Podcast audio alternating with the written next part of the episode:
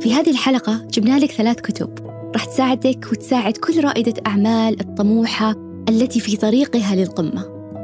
الكتاب الأول يجب علينا جميعا أن نصبح مليونيرات. We all need to be millionaires. حقق هذا الكتاب نجاحا هائلا والكتاب عبارة عن نظرة غير مقيدة إلى القوة التي تأتي مع بناء مشروع تجاري ناجح وبناء الثروة خاصة للنساء والأقليات. بالإضافة إلى التأثير المضاعف اللي يمكن أن يحدثه على المجتمع لما تبدأ المرأة في أخذ مكانها في العالم الأعمال. يركز الكتاب على التحولات العقلية اللي يمكن أن تساعد النساء على تحقيق أهداف أكبر. الكتاب مليء بالأمثلة والنصائح القابلة للتنفيذ. 90% من المليونيرز في العالم هم من الرجال. يعني بس 10% من أصحاب الملايين هم من النساء. وفي عالم حيث المال هو القوة فهذا يعني أن النساء يتمتعن تلقائيا بسلطة أقل. في كتاب يجب أن نكون جميعا millionaires تهدف ريتشل روجرز إلى تغيير ذلك. تريد روجرز المليونيرة بذاتها أن تفهم النساء كيف يكون المرء ثريا وما هو طريق الوصول. كيف يكون الشخص قادرا على شراء منزل بدون ديون وأن يكونوا قادرين على ترك الوظيفة التي لا يستمتعون بها؟ وكيف يكون لديهم المزيد من الوقت لقضائه مع الأشخاص الذين يهتمون بهم والقيام بالأشياء التي يحبونها؟ تقول الكاتبة يجب على كل مرأة أن تطمح إلى أن تصبح مليونيرة في مرحلة ما. يجب أن يكون لدى كل مرأة نظرة ثاقبة حول كيفية ممارسة القوة الاقتصادية. هذه هي الطريقة التي نحدث بها التغيير ووضحت في الكتاب بيانات مثيرة للقلق مثل أن النساء يخشون طلب الأموال التي يستحقونها ويحتاجون لها وبالتالي تقل احتمالات حصولهن عليها كما أنهم يخشون أن يكسبوا أكثر من شركائهم ويخافون من الحصول على وظيفة مما يعني أنهم لن يكونوا قادرين على تلبية احتياجات أسرهم. وبمقارنة بالدولار الذي يكسبه الرجل تكسب المرأة 79 سنتا. تكسب رائدات الأعمال أموالا أقل من الرجال في مجال الأعمال التجارية. و2% فقط من الشركات المملوكة للنساء تصل للقمة. على الرغم من أن الدراسات تظهر أن النساء مستثمرات وقائدات أفضل من الرجال إلا أن هذا لا يزال هو الحال. المال هو بالفعل مصدر قوة حقيقية في المجتمع سواء أحببنا ذلك أم لا. تحتاج المرأة إلى المزيد من المال من أجل الحصول على المزيد من السلطة في العالم. المال يمنحنا أيضا الاستقلالية مما يمنحنا القوة. يمكننا اتخاذ قرارات تعزز نوعية حياتنا وحياة الآخرين عندما يكون لدينا المال. ولا نحتاج إلى مساهمة من أي شخص آخر. يمكننا أن نكون مستقلين ونتخذ قراراتنا بأنفسنا عندما يكون لدينا المال. في النهاية لدينا جميعا القدرة على أن نكون أصحاب الملايين وتستحق النساء التأثير المالي والحرية التي تأتي مع المال. مهما كان الأمر الذي يمنعك من الحصول على سبعة أرقام في البنك الشك، الحمل الزائد أو ببساطة عدم معرفة من أين تبدأي. توضح روجرز كيفية التغلب على العوائق في طريقك. الكتاب الثاني هو أدوات العمالقة Tools of Titans. هذا الكتاب عبارة عن مجموعة من قصص وملفات شخصية تقريبا 200 من الفنانين العالميين الذين أجرى المؤلف تيم فيرس مقابلات معهم في برنامج تيم فيرس show يمثل الفنانين مجموعة واسعة من المهن. نجوم السينما ورياضيين محترفين لاعبين الشطرنج المستثمرين والمؤلفين والاستشاريين والمتحدثين والمديرين التنفيذيين وغيرهم الكثير.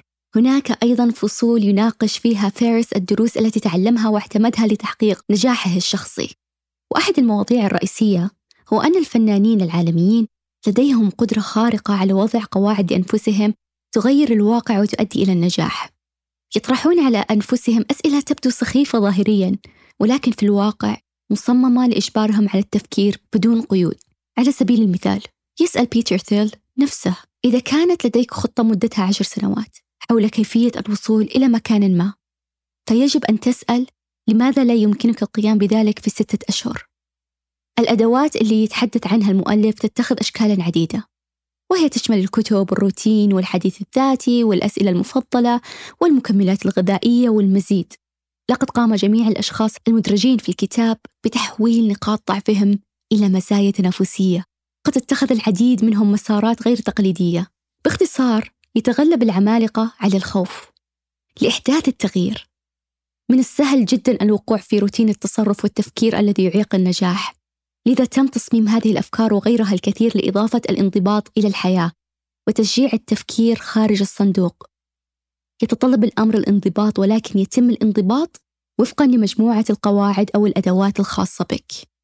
هذا الكتاب غير عادي لأنه يحتوي على أنواع من الحكمة والتمارين وتوصيات الكتب والمقالات ومشاركات المدونات والمحتوى الذي يجب مشاهدته من قبل الكل.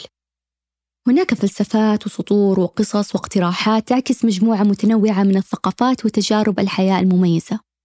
على سبيل المثال هناك توصيات لكتابة عشرة أفكار كل صباح. أداء يوميات الامتنان المنظمة يومياً. أكتب صفحتين من التدفق المتواصل للتدرب على إنشاء محتوى دون إصدار أحكام. والالتزام بممارسة تمرين البوش اب مرة واحدة قبل النوم. وفي اقتراحات زي ممارسة التأمل والصيام. واستخدام السونا وترتيب سريرك كل صباح وغيرها من التوصيات البسيطة الغير متوقعة من الأشخاص الأقوياء والناجحين. ونظرا لأن الأفراد المذكورين في الكتاب كانوا متنوعين للغاية فإن بعض نصائحهم تتناقض مع بعضها البعض وهذا الشيء أنا أحببته جدا لأنه يوضح أنه لا يوجد مقاس واحد يناسب الجميع وأنه لا يوجد طريق واحد للجميع إلى النجاح.